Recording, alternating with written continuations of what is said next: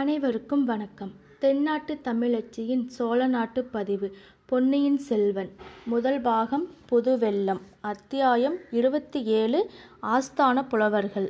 பராக் பராக் இதோ வருகிறார்கள் புலவர் பெருமக்கள், கவிஞர் சிகாமணிகள், தமிழ் பெருங்கடலின் கரை கண்டவர்கள், அகத்தியாரின் வழி வந்தவர்கள், தொல்காப்பியம் முதலிய சங்க நூல்களை கரைத்து குடித்தவர்கள், சிலப்பதிகாரம் முதலிய ஐம்பெரு காவியங்களை தலைகீழாக படித்தவர்கள், தெய்வ தமிழ் மறையான திருக்குறளையும் ஒரு கை பார்த்தவர்கள், இலக்கியம் கண்டதற்கு இலக்கணம் அறிந்தவர்கள், இலக்கணம் கூறியதற்கு இலக்கியம் தெரிந்தவர்கள், தாங்களே சுயமாகவும் கவிபாட வல்லவர்கள். அவர்கள் ஒவ்வொருவரும் எழுதிய கவிகள் அடங்கிய ஏட்டுச்சுவடிகள் கோடானு கோடி கரையான்களுக்கு பல்லாண்டு உயிர் வாழ்வதற்கு உணவாகும் என்றால் பார்த்து கொள்ளுங்கள். புலவர் பெருமக்கள் அவ்வளவு பேரும் கும்பலாக சுந்தரச்சோழ சக்கரவர்த்தியின் சன்னிதானத்திற்கு வந்து சேர்ந்தார்கள். வாழ்க வாழ்க, ஏழுலகமும் ஒரு குடையின் கீழ் ஆளும் சுந்தரச்சோழ மகா சக்கரவர்த்தி வாழ்க, பாண்டியனை சுரம் இறக்கின பெருமான் வாழ்க, புலவர்களை புறக்கும் பெருமான் வாழ்க, கவிஞர்களின் கதியாக கருணை வள்ளல் வாழ்க, பண்டித வஸ்தலராகிய பராந்தக சக்கரவர்த்தியின் திருப்பேரர் நீடூழி வாழ்க என்று வாழ்த்தினார்கள். இந்த கோஷங்களையும் கூச்சல்களையும் சுந்தரச்சோழர் அவ்வளவாக விரும்பவில்லை. எனினும் அதை வெளியில் காட்டிக்கொள்ளாமல் தமது நோயை மறந்து வந்தவர்களை வரவேற்பதற்காக எழுந்திருக்க முயன்றார். உடனே சின்ன பழுவேட்டையரையர் முன்வந்து, பிரபு, புலவர்கள் தங்களை தரிசித்து மரியாதை செலுத்திவிட்டு போக வந்திருக்கிறார்களே அன்றி தங்களுக்கு சிரமம் கொடுக்க வரவில்லை. ஆகையால் தயவு செய்து தங்களை சிரமப்படுத்தி கொள்ளக்கூடாது என்றார். ஆம் ஆம் அரசருக்கரசே, சக்கரவர்த்தி பெருமானே, தங்களுக்கு சிறிதும் சிரமம் கொடுக்க நாங்கள் வந்தோமில்லை என்றார் புலவர்களின் தலைவராகிய நல்லன் சாத்தனார். உங்களையெல்லாம் நெடுநாளைக்கு பிறகு பார்ப்பதில் எனக்கு மிக்க மகிழ்ச்சி. அனைவரும் அமர வேண்டும், சில பாடல்கள் சொல்லிவிட்டு போக வேண்டும் என்றார் தமிழ் அன்பரான சக்கரவர்த்தி. தரையில் விரித்திருந்த இரத்தின ஜமக்காலத்தில் எல்லோரும் உட்கார்ந்தார்கள். அதுதான் சமயம் என்று நமது வீரன் வல்லவரையனும் புலவர் கூட்டத்துடன் கலந்து உட்கார்ந்து கொண்டான். தான் சொல்ல விரும்பியதை முழுதும் சக்கரவர்த்தியிடம் சொல்லாமல் போக அவனுக்கு மனம் இல்லை. சந்தர்ப்பம் ஒரு வேளை கிடைத்தால் சொல்லிவிட்டு போகலாம் என்று எண்ணி உட்கார்ந்தான். இதை சின்ன பழுவேட்டையரையர் கவனித்தார். அவருடைய மீசை துடித்தது. முதலில் அவனை வெளியில் அனுப்பிவிடலாமா என்று நினைத்தார். பிறகு அவன் அங்கே தம்முடைய கண்காணிப்பில் இருப்பதே நலம் என்று தீர்மானித்தார். எனவே அவனை பார்த்ததும் பார்க்காதது போல் இருந்தார். இந்த புலவர்கள் சென்ற பிறகு அவனை வெளியே அழைத்துச் சென்று அவன் மகாராஜாவிடத்தில் சொன்ன செய்தி என்னவென்பதை நன்கு தெரிந்து கொள்ள விரும்பினார். அபாயம் அபாயம் என்ற அவனுடைய குரல் அவர் காதில் இன்னும் ஒலித்து கொண்டே இருந்தது. புலவர்களே, தமிழ் பாடல்கள் கேட்டு அதிக காலமாயிற்று. என் செவிகள் தமிழ் பாடலுக்கு பசித்திருக்கின்றன. உங்களில் எவரேனும் புதிய பாடல் ஏதேனும் கொண்டு வந்திருக்கிறீர்களா என்று சக்கரவர்த்தி சுந்தரச்சோழர் கேட்டார். உடனே ஒரு புலவர் சிகாமணி எழுந்து நின்று, பிரபு, உலகப்புறத்தில் தங்கள் திருப்பெயரால் விளங்கும் சுந்தரச்சோழ பெரும்பள்ளியிலிருந்து அடியேன் வந்தேன். சிவநேச செல்வராகிய தாங்கள் பௌத்த மடலாயத்துக்கு நிவந்தம் அளித்து உதவியதை இந்த தமிழகமெங்கும் உள்ள பௌத்தர்கள் பாராட்டி போற்றுகிறார்கள். தாங்கள் உடல் நோயுற்றிருப்பது அறிந்தது முதல் பிஷுக்கள் மிக்க கவலை கொண்டு தங்கள் உடல் நலத்திற்காக பிரார்த்தனை நடத்தி வருகிறார்கள். அந்த பிரார்த்தனை பாடலை இவ்விடம் சொல்ல அருள் கூர்ந்து அனுமதி தர வேண்டும் என்றார். அப்படியே சொல்ல வேண்டும், கேட்க காத்து கொண்டிருக்கிறேன் என்றார் சக்கரவர்த்தி. புலவரும் பின்வரும் பாடலை இசையுடன் பாடினார். போதியன் திருநிழல் புனித நிற்பரவுதும் மேதகு நந்திபுரி மன்னர் சுந்தரச்சோழர் வன்மையும் வனப்பும் திண்மையும் உலகிற் சிறந்து வாழ்க்கெனவே. அந்த நாளில் பழையாறை நகருக்கு நந்திபுரி என்னும் பெயரும் உண்டு. சில காலத்திற்கு முன்பு சோழ மண்டலம் பல்லவர் ஆட்சியின் கீழ் இருந்தபோது நந்திபுரி என்னும் பெயர் பிரபலமாய் விளங்கியது. ஆகையினாலேயே இந்த பழம் பாடலில் நந்திபுரி மன்னர் என்று குறிப்பிடப்பட்டிருக்கிறது. பாடலை கேட்டதும் புலவர்கள் அத்தனை பேரும் நன்று நன்று என்று கூறி தங்கள் பாராட்டுதலை தெரிவித்தார்கள். புத்தர்கள் இவ்வளவு நன்றி உடையவர்களாயிருப்பது வியப்பு வியப்பு என்றார் ஒரு வீர சைவ கவிராயர். ஆம், அது வியப்பான காரியந்தான். உலகப்புறம் புத்த மடத்திற்கு நான் செய்த சேவை மிக அற்பம். அதற்கு இவ்வளவு பாராட்டு வேண்டுமா என்றார் மன்னர். சக்கரவர்த்தியின் வன்மை திறனை அனுபவித்தவர் யார்தான் என்றென்னைக்கும் நன்றி செலுத்தி பாராட்டாதிருக்க முடியும்? இந்திரனும் சூரியனும் சிவபெருமானும் கூட தங்களுடைய வன்மையின் பயனை அனுபவித்திருக்கிறார்கள் என்றார் மற்றொரு புலவர் சிரோமணி. சுந்தரச்சோழர் முகத்தில் புன்னகை தவள, அது என்ன, இந்திரனும் சூரியனும் சிவபெருமானும் கூடவா? அவர்கள் எதற்காக என்னிடம் நன்றி செலுத்த வேண்டுமாம் என்று கேட்டார். ஒரு பாடல் சொல்ல அனுமதி தர வேண்டும் என்றார் அப்புலவர். அப்படியே நடக்கட்டும் என்றார் மன்னர். புலவர் கையில் கொண்டு வந்திருந்த ஓலையை பிடித்து படிக்கலுற்றார்.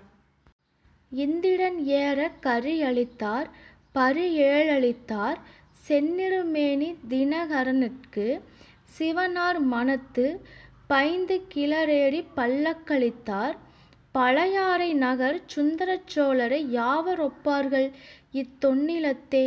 பாடலை புலவர் படித்து முடித்ததும் சபையிலிருந்த மற்ற புலவர்கள் எல்லாரும் சிரகம்ப கரகம்பம் செய்தும் அகாகாரம் செய்தும் நன்று நன்று என்று கூறியும் தங்கள் குதூகலத்தை வெளியிட்டார்கள். சுந்தரச்சோழர் முகமலர்ச்சியுடன் இந்த பாடலின் பொருள் இன்னவென்பதை யாராவது விளக்கிச் சொல்ல முடியுமா என்றார். ஒரே சமயத்தில் பலர் எழுந்து நின்றார்கள். பிறகு நல்லன் சாத்தனாரை தவிர மற்றவர்கள் அனைவரும் உட்கார்ந்தார்கள். நல்லன் சாத்தனார் பாடலுக்கு பொருள் கூறினார். ஒரு சமயம் தேவேந்திரனுக்கும் விடுத்திரா அசுரனுக்கும் போர் நடந்தது. அதில் இந்திரனாருடைய ஐராவதம் இறந்து போய்விட்டது. அதற்கு இணையான வேறொரு யானை எங்கே கிடைக்கும் என்று இந்திரன் பார்த்து கொண்டிருந்தான். கடைசியில் பழையாறை நகரில் வாழ்ந்த சுந்தரச்சோழ சக்கரவர்த்தியிடம் அவன் வந்து ஐராவதத்திற்கு நிகரான ஒரு யானை வேண்டும் என்று யாசித்தான். ஐராவதத்திற்கு நிகரான யானை என்னிடம் இல்லை, அதைவிட சிறந்த யானைகள்தான் இருக்கின்றன என்று கூறி இந்திரனை தமது யானை கொட்டாரத்திற்கு அழைத்துச் சென்றார். அங்கே குன்றங்களைப் போல் நின்ற ஆயிரக்கணக்கான யானைகளை தேவேந்திரன் பார்த்துவிட்டு எதை கேட்பது என்று தெரியாமல் திகைத்து நின்றான். அவனுடைய திகைப்பை கண்ட சுந்தரச்சோழர் தாமே ஒரு யானையை பொறுக்கி இந்திரனுக்கு அளித்தார்.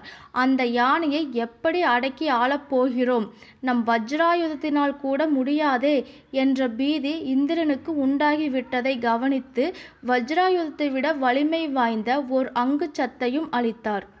பின்னர் ஒரு காலத்தில் செங்கதிர் பரப்பி உலகுக்கெல்லாம் ஒளி தரும் சூரிய பகவானுக்கும் ராகு என்னும் அரக்கனுக்கும் பெரும் போர் மூண்டது. ராகு தினகரனை விழுங்க பார்த்தான், முடியவில்லை. தினகரனுடைய ஒளி அவ்விதம் ராகுவை தகித்து விட்டது. ஆனால் சூரியனுடைய தேரில் பூட்டிய குதிரைகள் ஏழும் ராகுவின் காலாக்கோடி விஷத்தினால் தாக்கப்பட்டு இறந்தன. சூரியன் தன் பிரயாணத்தை எப்படி தொடங்குவது என்று திகைத்து நிற்கையில் அவனுடைய திக்கற்ற நிலையை கண்ட சுந்தரச்சோழர் ஏழு புதிய குதிரைகளுடன் சூரிய பகவானை அணுகி ரதத்தில் இந்த குதிரைகளை பூட்டிக் கொண்டு சென்று உலகத்தை உய்விக்க வேண்டும் என்று கேட்டுக்கொண்டார். தன் குலத்தில் வந்த ஒரு சோழ சக்கரவர்த்தி இவ்விதம் சமயத்தில் செய்த உதவியை சூரியனும் மிக மெச்சினான். பின்னர் சிவபெருமானுக்கும் பார்வதி தேவிக்கும் கைலங்கிரியில் திருமணம் நடந்தது. பெண் வீட்டார் கல்யாண சீர்வரிசைகளுடன் வந்திருந்தார்கள். ஆனால் பல்லக்கு கொண்டு வர தவறிவிட்டார்கள். ஊர்வலம் நடத்துவதற்கு எருது மாட்டை தவிர வேறு வாகனம் இல்லையே என்று கவலையுடன் பேசிக்கொண்டிருந்தார்கள். இதை அறிந்த சுந்தரச்சோழ சக்கரவர்த்தி உடனே பழையாறை அரண்மனையிலிருந்து தமது முத்து பல்லக்கை கொண்டு வர சொன்னார். பயபக்தியுடன் சிவபெருமான் திருமணத்திற்கு தம் காணிக்கையாக அப்பல்லக்கை அளித்தார். அப்படிப்பட்ட சுந்தரச்சோழ சக்கரவர்த்திக்கு உவமை சொல்லக்கூடியவர்கள் இந்த விரிந்து பரந்த அலைகடல் சூழ்ந்த பெரிய உலகத்தில் வேறு யார் இருக்கிறார்கள்? இதையெல்லாம் கேட்டுக்கொண்டிருந்த சுந்தரச்சோழ சக்கரவர்த்தி கலீர் என்று சிரித்தார். நோயின் வேதனையினால் நெடுநாள் சிரித்ததறியாத சக்கரவர்த்தியின் சிரிப்பு அவருடைய இணைப்பிரியாத பத்தினியான மலையமான் மகள் வானவன் மாதேவிக்கும் தாதியர்களுக்கும் அரண்மனை வைத்தியருக்கும் கூட சிறிது உற்சாகத்தை அளித்தது. கோட்டை தளபதி சின்ன பழுவேட்டையரையர் இத்தனை நேரமும் நின்று கொண்டே இருந்தவர் சக்கரவர்த்தியை கைகூப்பி வணங்கி, பிரபு, நான் பெரிய தவறு செய்துவிட்டேன், பிழை பொறுத்து மன்னிக்க வேண்டும் என்றார்.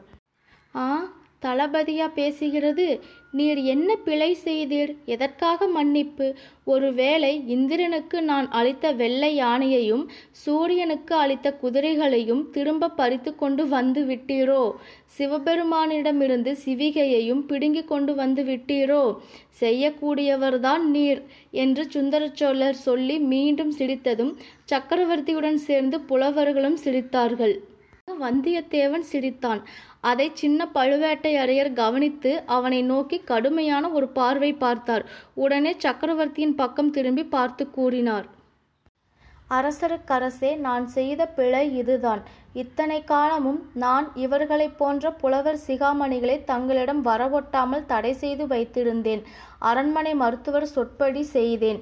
ஆனால் இப்போது அது பிழை என்று உணர்கிறேன். இந்த புலவர்களின் வரவினால் தங்கள் முகம் மலர்ந்தது. இவர்களுடைய பேச்சை கேட்டு தங்கள் முகம் மலர்ந்தது இவர்களுடைய பேச்சை கேட்டு தாங்கள் வாய்விட்டு சிரித்தீர்கள். அந்த குதூகல சிரிப்பின் ஒளியை கேட்டு உடைய பிராட்டியின் பட்டத்து அரிசியை உடைய பிராட்டி என்று குறிப்பிடுவது அக்கால மரபு. முகமும் தாதியாரின் முகங்களும் மலர்ந்தன. நானும் மகிழ்ந்தேன். இவ்வளவு குதூகலம் தங்களுக்கு அளிக்கக்கூடியவர்களை இத்தனை நாள் தங்கள் சன்னிதானத்திற்கு வரவொட்டாமல் தடுத்தது என்னுடைய பெரும் பிழைதானே என்றார்.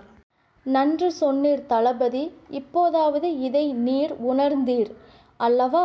வைத்தியர் சொல்வதை கேட்க வேண்டாம், புலவர்கள் வருவதை தடுக்க வேண்டாம் என்று உமக்கு நான் அடிக்கடி சொன்னதின் காரணம் தெரிகிறது அல்லவா என்றார் சக்கரவர்த்தி.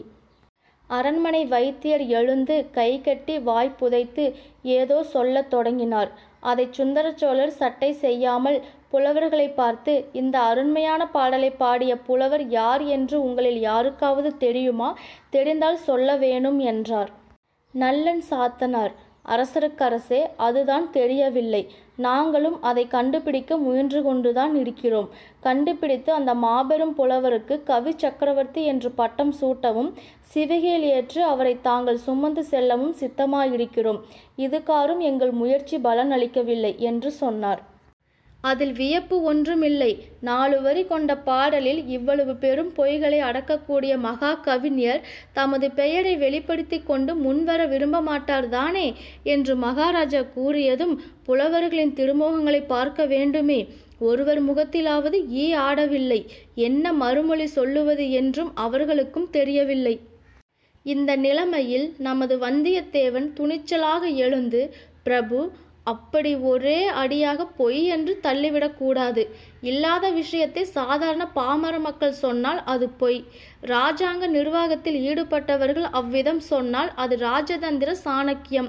கவிகள் அவ்வாறு கூறினால் அது கற்பனை, அணி அலங்காரம், இல்பொருள் உவமை என்றான். புலவர்கள் அத்தனை பேரும் அவன் பக்கமாக பார்த்து நன்று நன்று என்று உற்சாகத்துடன் ஆர்ப்பரித்தார்கள். சக்கரவர்த்தியும் வந்தியத்தேவனை உற்று நோக்கி, ஓ, நீ காஞ்சியிலிருந்து ஓலை கொண்டு வந்தவன் அல்லவா?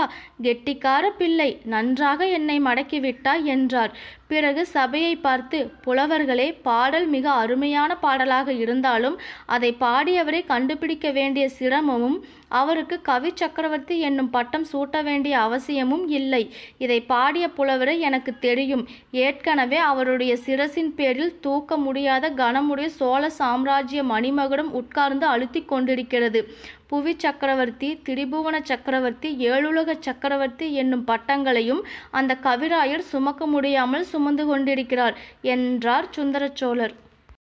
இதை கேட்ட புலவர்கள் அத்தனை பேரும் ஆச்சரிய கடலில் முழுகி தத்தளித்தார்கள் என்று கூறினால் அதை வாசகர்கள் பொய் என்று தள்ளிவிடக்கூடாது. ஆசிரியரின் கற்பனை, அணி அலங்காரம், இல்பொருள் உவமை என்று இவ்விதம் ஏதாவது ஒரு வகை இலக்கணம் கூறி ஒப்புக்கொள்ளத்தான் வேண்டும். இத்துடன் அத்தியாயம் இருபத்தி ஏழு ஆஸ்தான புலவர்கள் முற்றிற்று. நன்றி.